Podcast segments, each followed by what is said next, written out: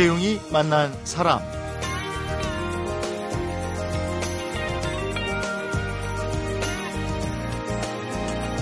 오늘이 청명이자 식목일인데요. 이 나무를 심을 때 볕이 잘 드는 곳에 심으면 되겠다 싶지만 이 진달래는요. 햇살 좋은 남쪽에서는 자라기가 힘들다고 합니다. 그래서 남쪽보다는 북쪽에 남쪽이라면 그늘이 드는 곳에 심어야 한다고 그러네요.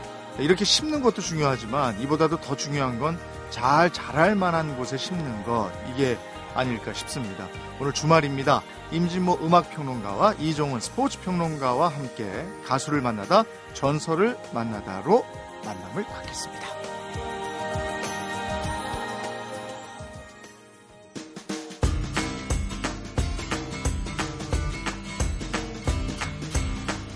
가수를 만나다 임진모 음악평론가와 함께합니다. 어서 오십시오. 네, 안녕하세요. 지난번에 나무 박사님이 나오셨었거든요. 네. 우리가 일생 동안 나무와 주고받는 호흡과 먹을거리를 생각해 보면 한 사람이 대략 한 800그루 정도 나무를 심어야 된다 이런 네. 얘기를 했었어요. 예. 지금까지 살아오시면서 나무를 몇 그루 심으신 것 같으세요? 식목일 때 심은 거 학생 때 한 30그루 하고 옛날에 86년에 집 앞에 심었던 장미 한국하고 해서 한 그래도 40 정도는 되는 것 같아요. 그래도 제법 심으신 거예요. 예, 예, 예. 저는 뭐 얼마나 심었는지 기억도 안 납니다. 그리고 맨날 핑계는 심을 장소가 없잖아. 아 근데 뭐 저 아파트 같은 데도 1층에다가 네. 이렇게 뭐 심고 싶은데 그것도 자유롭지 않아요. 글쎄 말이에요. 못 요즘 그렇더라고요. 예, 예. 예. 아, 참, 하여간 800그루를 심어야 된다니 말이에요. 오늘은 어떤 가수를 만납니까? 네, 정말 우리 대한민국에 정말 여러 나무를 심은 인물입니다. 박진영. 아, 박진영. 네, 네. 예. 원더보이. 예. 정말 원더걸스를 성공시키면서 동시에 네. 원더보이라는 별명을 얻은 인물입니다. 네.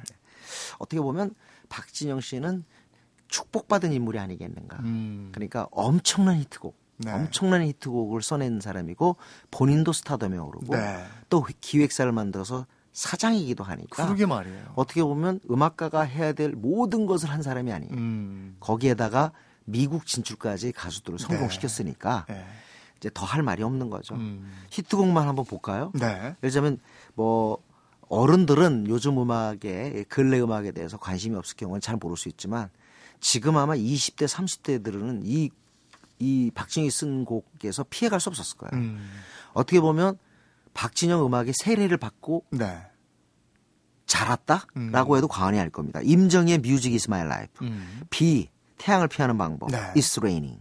G.O.D의 어머니께 이거 하나만으로도 사실은 아. 어마어마한 거예요. 그리고 사랑해 그리고 기억해. 예. 그리고 거짓말도 다 박진영 곡입니다. 원더걸스의 Tell Me, 네. Nobody 음. 다고요. 별의 12월 32일 그리고 또 이기찬의 또 한 번 사랑 가고도 있고 엄정화의 초대도 진짜 사실은 많아요. 엄정화가 뜨게 된 것도 사실은 박진영이 이때 아마 엄정화에게 이 곡을 주고 거의 그 다음에는 안준 거로 하는데 초대로서 사실 엄정화가 스타로 발돋움할 수 네. 있었어요. 특히 가수로서. 네. 여기다가 뭐 미세이, 2PM, 아유. 2AM, 음. 그 다음에 뭐, 어, 박지훈. 아, 박지훈의 성, 성인식이 있고요. 예, 예. 예. 그러니까 이렇게 많은 곡을 써댔으니까 저작권료가 어떻게 되겠습니까? 그러니까 아니, 한국에서, 그리고 가수들 그 안무까지 다 한다면서요. 아, 그럼요. 예. 아니, 뭐 본인도 뭐, Swing My Baby라는 곡 아시겠지만, 예, 예. 춤을 또 보통 주- 맞아요, 잘 춥니까? 예. 그러니까 이렇게 엄청난 히트곡을 쏟아내면서 저작권을 많이 받는 정도가 아니라 제가 알기로는 예. 국내 최강입니다. 아, 그래요? 예, 저작권 최강자예요. 어. 어, 하여튼 제가 생각할 때, 어, 어, 본인이 이제 어떤 그 사업을 크게 벌려가지고 어떤 실수 이런 게 없다면 저작권료만으로도 예. 꽤 괜찮은 그런 사람이라고 볼 수 있겠죠. 빚 만 지지 않으면. 근데 뭐 지금 워낙에 잘 되는데요. 자, 그런데 이제 문제는 뭐냐면 JYP 소속의 많은 가수들, JYP 예. 바로 이제 박진영인데요. JYP 소속의 많은 가수들, 가수들이 박진영에 의해서 성공을 맛봤습니다. 네. 히트곡을 갖게 됐죠. 음. 근데 반대로 또 박진영의 의존도가 너무 높은 기획사가 아니냐 아. 하는 이 부분은 결코 장점이라고 할수 네. 있는 건 아니죠. 예. 그러니까 어쨌든 박진영 본인 스스로도 어, 이 부분을 많이 생각하겠지만 아. 얼핏 보기에는 박진영의 박진영이 모든 곡을 갖다 히트곡을 공급하다 보니까 음. 새로운 작곡가 예. 이런 작곡가 발굴에는 역시 조금 게으르지 않느냐 어. 하는 그런 비판을 받을 수도 있겠죠. 어느 정도 그 기업이 그 커지면 네네. 시스템으로 가야 되는데 그렇습니다. 박진영이라는 너무 빼어난 인물이 있기 때문에 너무 이 그늘에 가려져 있는 뭐 그렇게 볼 수도 있어요. 네. 어쨌든 그 JYP 엔터테인먼트의 뭐 어, 창립자라는 것 네. 그리고 사실상의 사장이죠. 그리고 어 본인 또한 그 가수로서 대성했다는 거. 네. 사실 처음에는 제가 저도 자료를 보고 그러는데 김수철 씨가 박진영을 그 발탁했다고 그래요. 아? 그런데 어, 성공한 것은 아니죠. 성공하지 못하고 이제 본인이 이때 당시에 성공하기 위해서 굉장히 애를 썼는데 그 어려운 부분을 갖다 TV에 나와서 한번 얘기했는데 그때 저도 박진영을 처음 봤어요. 야, 근데 외모로 봐서는 좀 어렵겠다. 외모로 봐서는 좀 어렵겠다 예. 이렇게 생각했는데 어, 그 뒤로 바로 날 떠나지 마라는 네, 곡으로 네. 가수로서 이제 예. 한마디로 어, 성공의 신고식을 치렀습니다. 네. 지난해 그 박진영 씨 저작권료 네. 이게 12억 국회 문방위 자료를 지금 봤네요. 음, 네. 저희 PD가 그렇게 되면 그 액수면 네. 1등입니다. 2년 연속 1위래요. 네. 아 대단하네요. 그거 안, 얘기 안 하려고 그랬는데 끝내는 얘기 하시네요. 예. 야. 어쨌든 그 날 떠나지 마의 춤도 특이했고. 그렇습니다. 예. 네, 이때부터 이제 박진영 시대가 네. 열렸고요. 어, 모든 가수들이 한때 이제 R&B 시대를 맞으면서 그 모든 가수들이 한번 박진영과 작업을 한번 해보고 싶은 게 꿈이었을 정도였습니다. 어, 그 노래부터 듣고 갈까요? 네네. 예. 박진영의 날 떠나지 마.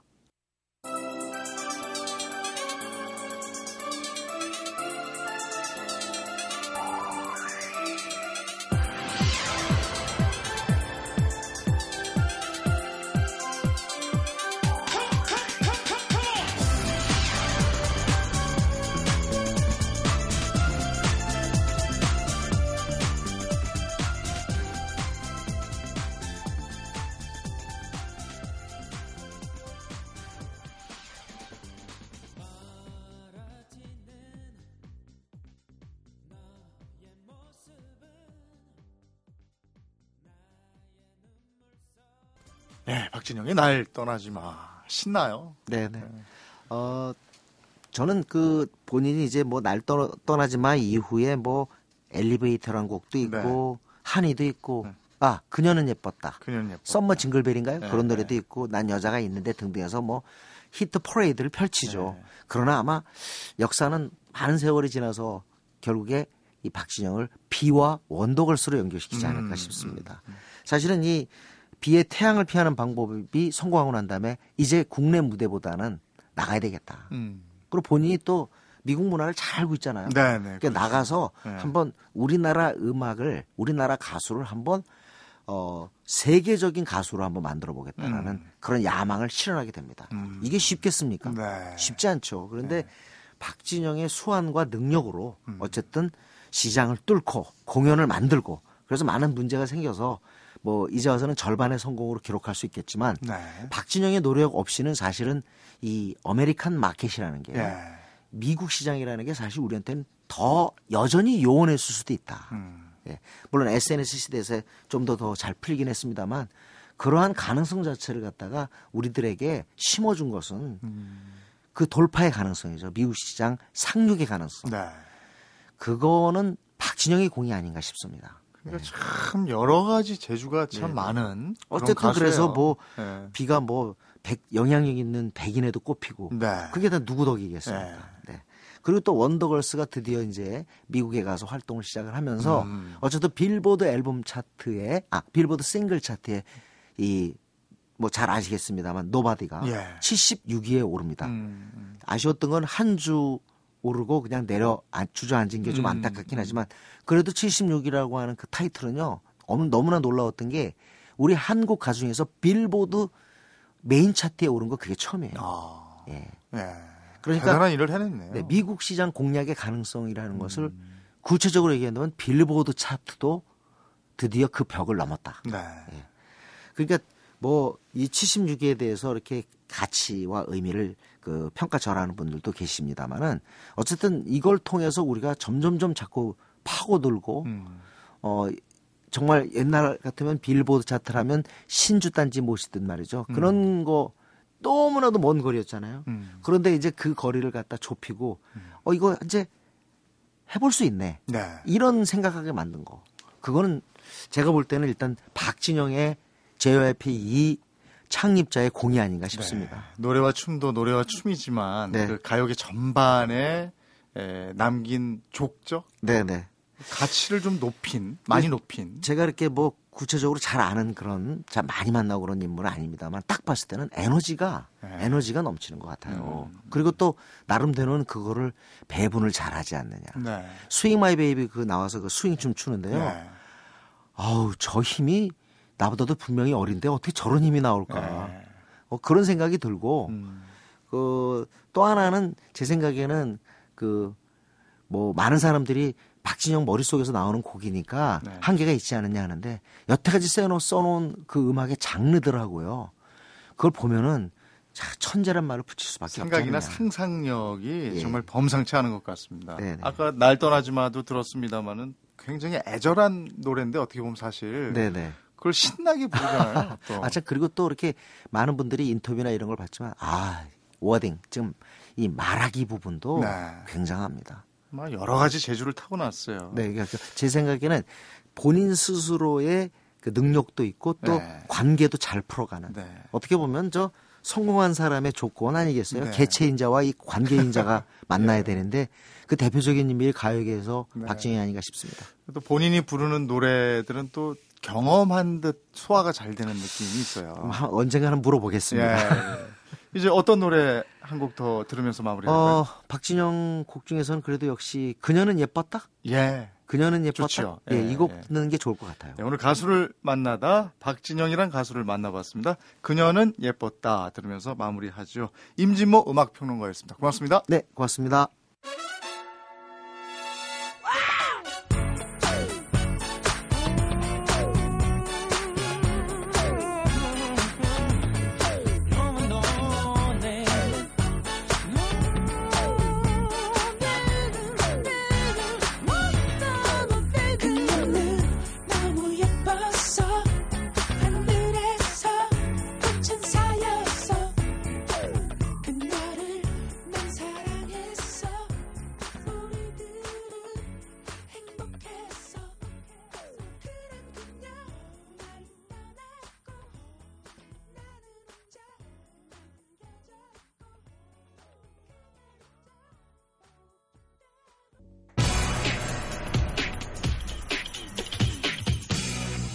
이재용이 만난 사람.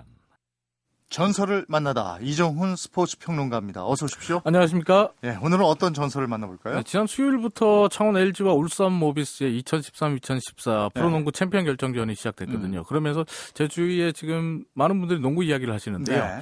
그래서 오늘은 농구의 전설을 넘어서 농구의 신이라고 불리는 사나이.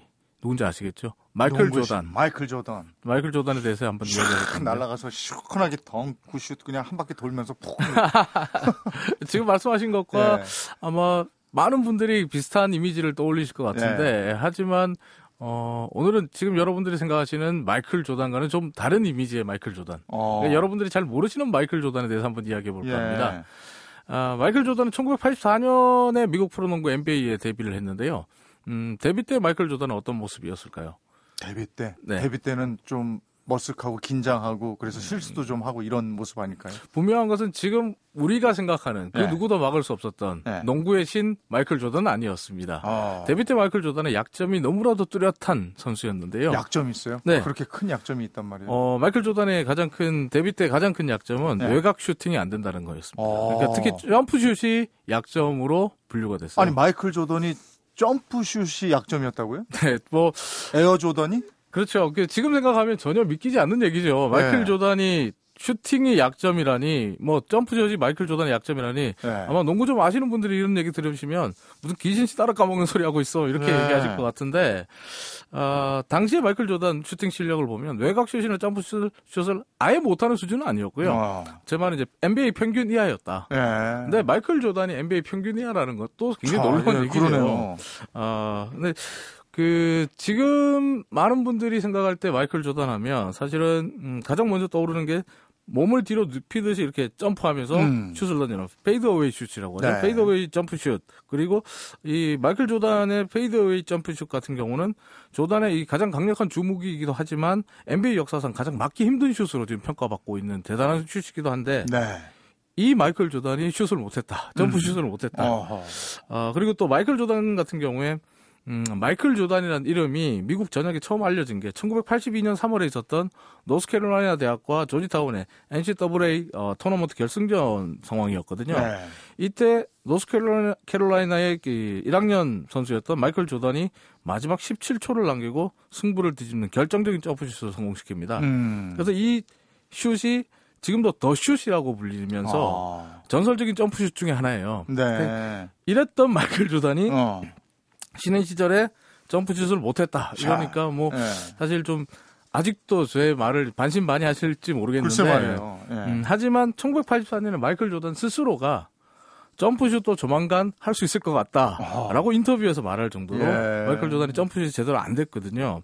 1984년 NBA 신인 드래프트 때 마이클 조던이 하킴 올라주온 샘보이에 밀려서 전체 3순위로 시카고 불스에 음. 지명됐는데 음. 이때 시카고 불스가 마이클 조던을 지명하면서 그 당시 이제 로드 손 단장이라든지 프론트들 같은 경우에서 어, 과연 저 친구가 슛을 제대로 던질 수 있을까? 아이고. 이 예. 생각 때문에 지명을 할까 말까 고민을 굉장히 많이 했다 그래요. 그래요. 82년 NCAA 결승전에 The 슛을 쏜 선수인데도 불구하고 슛을 던질 수 있을까 말까 그럴 정도로 고민할 정도로 예. 프론트가 고민할 정도로 슛이 안 되는 선수, 슛이 약점인 선수가 바로 마이클 조던이었습니다. 그러면 마이클 조던이 굉장히 열심히 연습을 해서 그걸 성공시킨 건가요? 점프 슛을 잘하게 된 게 언제부터요? 어, 그러면? 84년, 85년 시즌부터 이제 데뷔 시즌부터 꾸준히 좋아지긴 했어요. 네. 그런데 이제 85, 86 시즌부터 이제 더 이상 마이클 조단의 약점이 점프슛이다라는 말은 쑥 들어가기 시작했는데 그럼 한 시즌 만에 그 약점을 말끔히 지워버린 네, 거예요? 한 시즌 만에 마이클 조단 자신의 약점을 완전 완벽하게 지워버렸어요. 와, 노력이에요. 뭐 어떻게 가능했던 거예요? 노력이죠. 어, 네. 마이클 조단이 이렇게 한 시즌 만에 자신의 약점을 완벽하게 지워버릴 수 있었던 것은 연습 또 연습. 그게 음. 비결입니다. 어, 마이클 조단은 시카고 불스에 입단하던 그날부터 어, 자신의 약점이 외곽 슈팅이라는 걸 잘 알고 있었어요. 네. 본인이 자신의 약점이 뭔지 알고 있었어요. 음. 그리고 그 약점을 외우는 방법도 알고 있었습니다. 음. 연습하는 것밖에 없다. 네.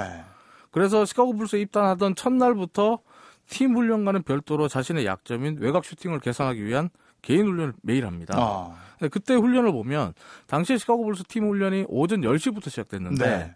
마이클 조던은 아침 식사 전, 전에 2시간 개인 훈련을 합니다. 음. 그리고 팀 훈련에 참가하고 음. 오후에 팀 훈련이 끝나면 홀로 남아서 또 별도의 슈팅 연습을 계속했어요. 네. 당시에 개인 훈련을 얼마나 열심히 했냐면 이 마이클 조단이 훈련하는 모습을 보고 당시 시카고 불스의 감독인 로거리 감독이 음.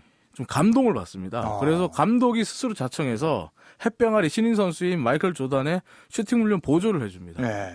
그러면서 연습도 도와주고 지도도 해주고 이렇게 던져봐 저렇게 던져봐 이렇게 가르쳐 주기도 하고요. 음. 이렇게 열심히 개인 훈련을 한 덕분에 마이클 슈- 조단의 이 슈팅은 점점 실력이 향상돼 갔습니다만 음.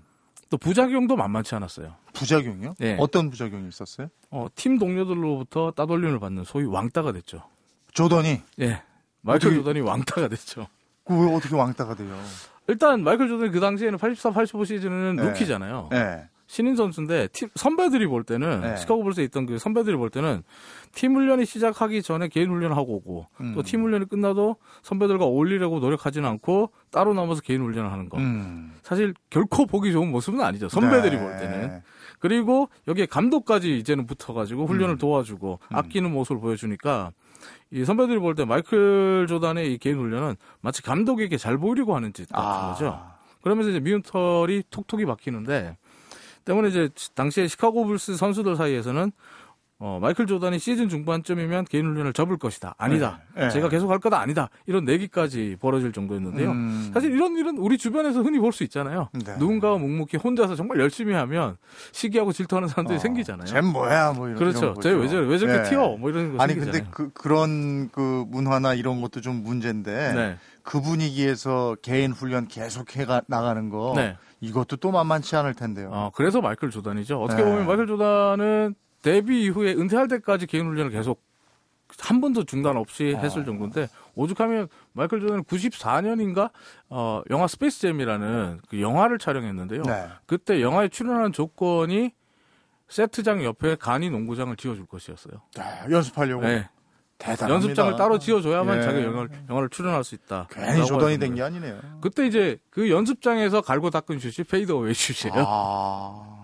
어, 근데 이 마이클 조던이 계속적으로 이 자기 스스로 특히 루키 시즌에 정말 선배들의 이 어떻게 보면 그 눈총, 따가운 눈총을 받으면서도 훈련을 계속 할 수 있었던 게 어, 외부의 자극을 본인이 굉장히 잘 느끼는 선수였기 때문에요. 네. 마이클 조던은 어떻게 보면 뭐 잘 알고 계시겠지만 경쟁에서 지는 걸 죽기보다 더 싫어하는 타고난 경쟁자였어요. 음, 음. 그러다 보니 본인 스스로가 생각하는 목표가 남들과 좀 달랐죠. 네. 그러니까 루키 시즌부터 마이클 조단의 이 외곽 슈팅 능력의 목표치가 NBA 평균을 넘어서는 게 아니라 당대 최고의 슈터였던 보스턴 그 셀틱스의 주포죠 레리 버드를 넘어서는 거였거든요. 네. 그래서 마이클 조던 같은 경우에 루키 시즌에 보스턴 셀틱스 경기장을 찾을 때마다 음. 레리 버드가 어떻게 훈련하는지를 유심히 관찰합니다. 아. 당시에 레리 버드가 훈련하는 모습을 보면 시합 직전까지 슈팅 훈련을 하는데 체육관 계단을 뛰어서 오르락 내리락 한 다음에 다시 슈팅 훈련을 해요. 네. 그러니까 지친 상태에서도 일정한 슛과 득점력을 유지하기 위해서 끊임없이 훈련한다라고 볼 수 있는 어. 장면인데 네. 이 모습을 본 마이클 조단이 아 나는 연습량이 아직 부족하구나 그 생각을 하면서 체육관에서 슛 연습하는 시간과 연습 강도를 훨씬 더 늘려가게 되는데요. 음. 마이클 조단의 슈팅 강도, 훈련 강도 그리고 또 목표가 얼마나 좀 남달랐는지에 대해서 소개해드릴 만한 일화를 하나 말씀드리면, 네. 음, 보통의 경우 우리 그 농구 선수들 같은 경우 자유투 연습을 할 때 정말 열심히 하는 선수를 선수를 봤을 때 10개 던져서 10개가 다 들어갈 때까지 연습하는 선수가 네. 정말 연습벌레입니다. 예, 이게 지금 예. 제가 말씀드린 10개 던져서 10개 다 들어간다는 건 네. 10개를 한 번에 다 넣을 때까지 계속 던진다는 거예요. 네. 그렇죠. 그 굉장히 굉장한 연습량인데 음. 마이클 조단은 여기서 그치는 게 아니라 눈 감고 던져서 10개가 다 들어갈 때까지 던집니다. 야, 대단하네요. 눈을 감고 던져서 10개가 다 들어가요. 연속해서 10개가. 네. 매일 수천 개의 자유투를 던지다 보면 팔과 몸이 슛 감각을 기억하게 되거든요. 아. 그때는 이제 눈을 감고 던져도 공이 들어간다는 건데 그만큼 연습을 하면서 슛 감각이 몸에 배도록 만들었습니다. 음. 실제로 마이클 조단이 91, 92 시즌에 덴버 너기츠와의 정규리그 경기에서 음. 눈 감고 자유투를 던져서 화제가 된 적이 있어요. 당시에 신인이었던 덴버의 센터 디켐베 무톰보가 자유투를 준비하고 있던 마이클 조단을 향해서 어떻게 보면 그 trash talk라고 하죠. 음. 그 흔들기 위해서 네. 그좀 조롱을 하는 그런 멘트를 하는데 네. 이렇게 말을 합니다. Hey 마이클, 네가 농구의 신이라면 눈 감고 자유투를 던져도 들어갈 수 있어야 된다. 아. 할수 있으면 한번 해봐. 어. 이렇게 어. 살짝 약 올리면서 자극을 좀. 네, 자극을 하는 거죠. 네. 이 말을 들은 마이클 조단이 씩 웃어요. 근데 네. 그 무톰보가 워낙 크게 말해가지고 아. 주변의 관중들도 그걸 들었어요. 네. 그래서 약간 그 중계하는 해설진들도 웃는 그런 장면이 나오는데 네. 그리고 마이클 조단이 눈을 감습니다. 눈을 정말 질끈 감고 음. 자유투를 던집니다. 하. 근데 그 공이 깨끗하게 림을 통과합니다. 자. 그리고 나서 마이클 조단이 어, 무톰보는 얼마나 황당하겠어요. 예. 그 황당해하는 무톰보를 향해서 한마디 싹 던져줍니다. 음. Welcome to NBA. NBA에 온 걸 환영한다. NBA에서 적응하려면 너 이 정도 훈련해야 된다. 아, 이러니 팬들이 열광하죠. 예, 이렇게 네. 말을 해주는데요. 마이클 조단이 그 남긴 플레이들, 지금 봐도 전설 같은 플레이들이 너무 많습니다. 네. 뭐 일일이 다 소개해 드리려면 음. 오늘 밤이 아니라 30박 31일 동안 아우, 제가 그러면 설명해 드려도 부족한데요. 농구의 신인데. 네. 어, 결론만 뭘- 하나 말씀드리자면 네. 지금까지도 우리가 보면서 감탄을 금치 못하고 있는 이 마이클 조단의 환상적인 플레이 네. 모두 끊임없는 연습으로 만들어진 것이다. 그러네요. 그리고 네. 농구의 신은 타고난 것이 아니라 하늘에서 내려온 것이 아니라 농구의 신은 코트 위에서 연습으로 만들어졌다. 이렇게 음. 말씀드리고 싶네요. 도전해 오는 사람이 있으면 그 사람이 선수든 감독이든 기억해 두고 있다가 그 선수 감독이 있는 팀을 반드시 이기겠다는 목표로 연습을 했다. 아, 이 마이클 조단이 네. 자신에게 도전해 오는 선수와 감독에게는요, 한 번은 저도 다음에는 무조건 이긴다라는 생각을 네. 하는데, 그, 시카고 불스의 구단주가 그런 말을 했어요. 마이클 조단의 위대한 점은 네. 상대를 꺾기 위해서, 상대를 이기기 위해서, 어, 승부하는 것이 아니라 음. 상대를 정말 죽여버리기 위해서 덤벼들기 때문에 위대하다라고 하거든요. 승부근성이 정말 무서운 선수예요. 이 스포츠의 신으로 등극한 사람들은 이 승부근성이 남다른 것 같아요. 그렇죠. 그 승부근성이 어떻게 보면 자기를 계속 채찍질하고 자기를 발전시키고 네. 훈련으로 몰아가는 그 원동력이 되기 때문에 예. 승부근성은 반드시 필요한 것 같아요. 아, 오늘의 스포츠 전설 마이클 조던을 만나봤습니다. 고맙습니다. 네, 감사합니다. 이재용이 만난 사람 오늘은 임진모 음악평론가와 이종훈 스포츠평론가가 전해드리는 가수를 만나다 전설을 만나다로 함께했습니다. 네, 마이클 조던의 등번호가 23번이었는데요. 이 왜 등번호로 23번을 했냐면 형의 등번호가 45번이었다고 합니다. 중고교 시절 농구를 그다지 잘 못해서 형의 반만큼만이라도 농구를 잘하고 싶은 마음에 이 등번호 23번을 달고 이 끝내 최고가 된 거라고 합니다. 잘하고 싶은 마음 사는데 굉장히 중요한 각오 같습니다. 이재용이 만난 사람 오늘은 알켈리의 I Believe I Can Fly 들으면서 인사드리겠습니다. 고맙습니다.